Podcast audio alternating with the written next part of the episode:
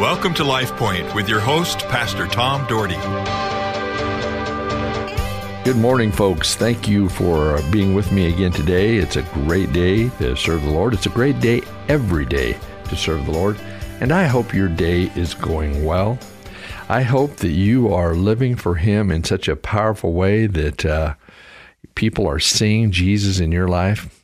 I'm so glad I have an opportunity to share with you. It's just awesome being able to share with our community. And I thank you for listening, and some of you who've listened faithfully for years and for years. Our Heavenly Father, thanks for this day. I pray, God, you'd bless it, every part of it, part of this This, uh, this message today that I'm sharing, part of this, we leave from here today and go into the world, that, Lord, we would live for you, and, God, we would catch fire in you, that the Spirit of God would move incredibly in our lives. Thank you so much, Lord, for being with us. In Jesus' name, amen. I was able a few weeks ago to uh, visit Grace Bible Church in Napa with uh Pastor Keith, and that church is rolling, folks. I'm telling you, four services, I think, somewhere around twelve hundred people. They have just been rolling. And if you live over in the Napa Caldwell area and you want to go to a great church, I'm telling you what, Grace Bible is a great church, and this man, Keith, is a tremendous orator. And I just, uh, I was able to go on a Monday night. They had like three nights in a row. Then they met at six thirty in the morning. So I went over on a Monday night, and it was full. There's, I don't know, four hundred people there. The sanctuary was full. Doctor Mike Avery uh, spoke and did a phenomenal job speaking on growing deep in your faith. And then they have they had meetings all week at six thirty a.m. So he asked on, uh, the head guy asked, The, the crowd that night, how many would be back for the six thirty a.m. so they could buy donuts and coffee and such? At least half. I mean, there are at least two hundred people raise their hands. And what a commitment that is to get up and be there at six thirty. That's how much they wanted spiritual growth. But I'm so, so impressed with uh, Grace Bible Church in Napa, and I would encourage anybody that lives that direction that doesn't have a home church to check it out. I think you'd be pretty pleased. Anyway, uh, let's move on today. You know, have you ever done something or said something to try to get a point across to see a reaction? Oh, I've done that many times. You know, I think most of us parents have probably done something like that in our lives with our kids, trying to see maybe if our child is guilty or innocent of something. I don't know. But when I spend time reading about Jesus and watching closely to how he handled life, he did several things. He paid attention to what was going on around him. He always knew what was going on around him, you know, and what he did was he took charge. Jesus took charge of situations and either used them to touch someone's life or to bring some kind of healing to them. Now, are we looking around us to see what we can do? When we go out into the world and into the marketplace, are we looking to see how we can possibly touch somebody's life, or are we so wrapped up in what we're doing that we don't even think about it? I challenge you today. Say, God, walk with me when I get out of the car, when I walk into wherever I'm walking, that you would be with me. Say a prayer on your way in. Lord, be with me. If you want to open a door for me to step into, I am willing. Jesus was not just a bystander. He took action. I believe that is what God wants us to do in our lives. He wants us to react to situations, to react to the evil that's around us, not just sit and watch it and say, oh, well, the world's going to pot, but do something about it. Speak up. I'm so proud of a lot of those people in uh, the community lately, in the Caldwell community and the Boise community that have gone to different meetings. They've spoke up for things they felt was right.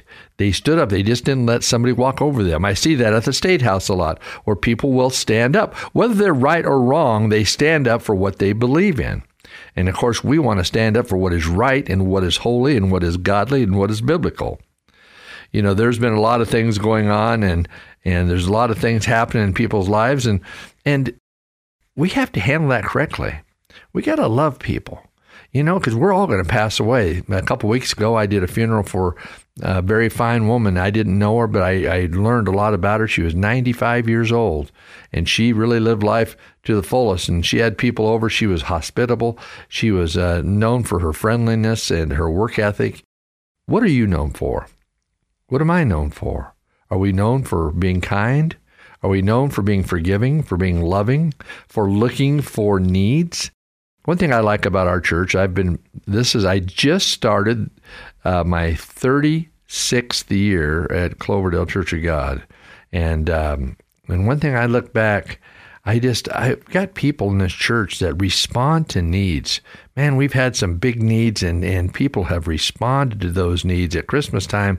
They respond to needs to help people. It's it's just amazing to me. They go beyond, I believe, beyond what most people would do. I think that's what's made Cloverdale such a good, loving church, is the people have responded. Well, you know, Jesus wasn't just a bystander, like I said. He was concerned about others. If someone needed healing, he healed them. Remember, he felt the lady tugging at his garment, crawled through the crowd just to touch his garment. She thought, if I could just touch the hem of his garment, I'll be healed. And what happened? She was healed. Her faith had healed her. Believing that Jesus will do what he says is important.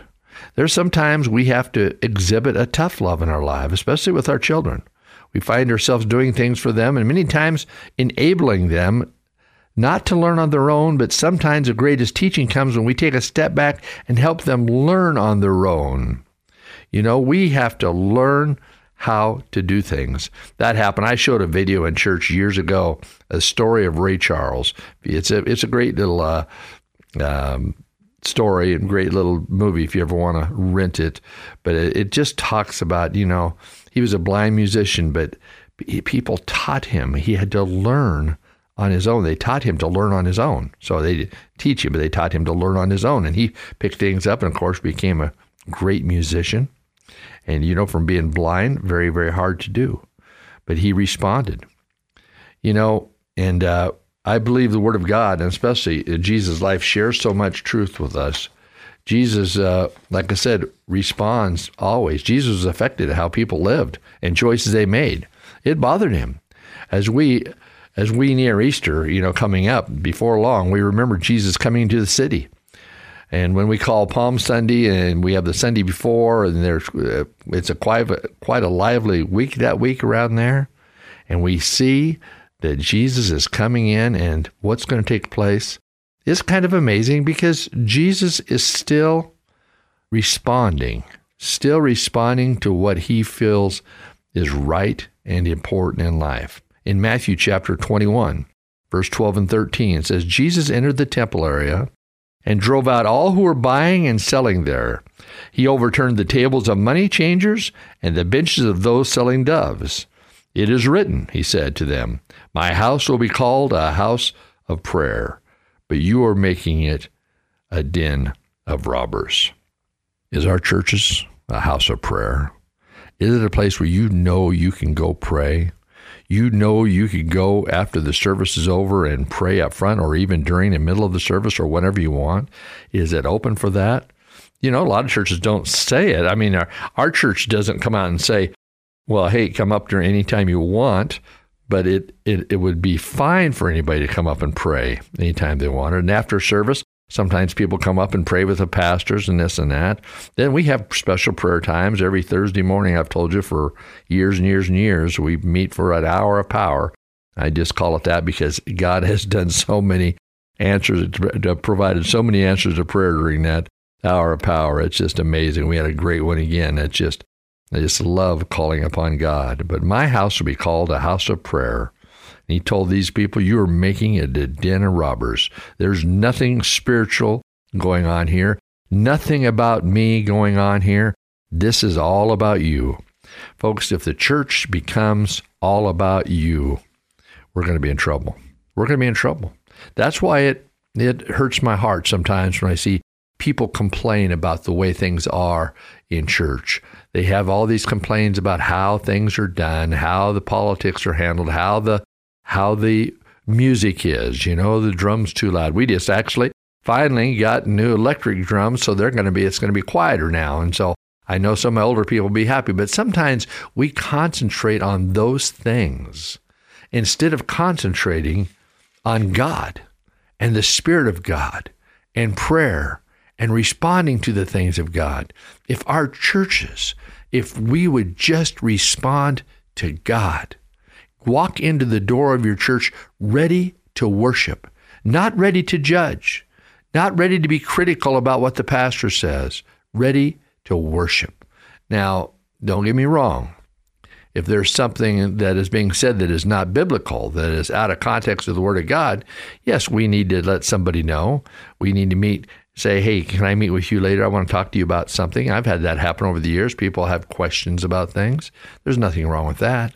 But I think it's the attitude, the attitude of worship. Just spend some time reading the Psalms. As you well know, I do a psalm or two almost every month uh, in here because the Psalms have touched my life in such a powerful way. When I see David, David just trying to run from his life, but yet he's praising God. He's thinking about God. He's calling upon God. God is a part of his life. I was raised with parents that God was a part of everything they did. Every conversation, every day, it seemed like was about God. I don't even remember a day going by in my life that you didn't see my dad or my mother praying, and some, usually both of them, but mostly my dad just praying and talking to God and singing spiritual songs. He had God on his lips. And folks, that's what I want to have, God on my lips. Well, you know, of course, Jesus reacted to that circumstance in the temple. Unfortunately, most around, uh, so much we become callous to it, so we don't respond. But he was disgusted. He was disgusted that they would desecrate the house of God. He wanted people to come to the house of God to pray. Prayer seems to be a forgotten part, and, and I want to talk about that tomorrow as I continue. So I hope you tune in. I hope you have a marvelous day. Life Point is a ministry of the Cloverdale Church of God. If you would like a copy of today's broadcast or would like more information about the church, please call us at two oh eight, three six two, one seven zero zero or write to Cloverdale Church of God, thirty-seven fifty-five South Cloverdale Road, Boise, Idaho, eight three seven zero nine. You may also visit us at our website, w w w dot cloverdale church dot org. Thank you for listening and have a blessed day.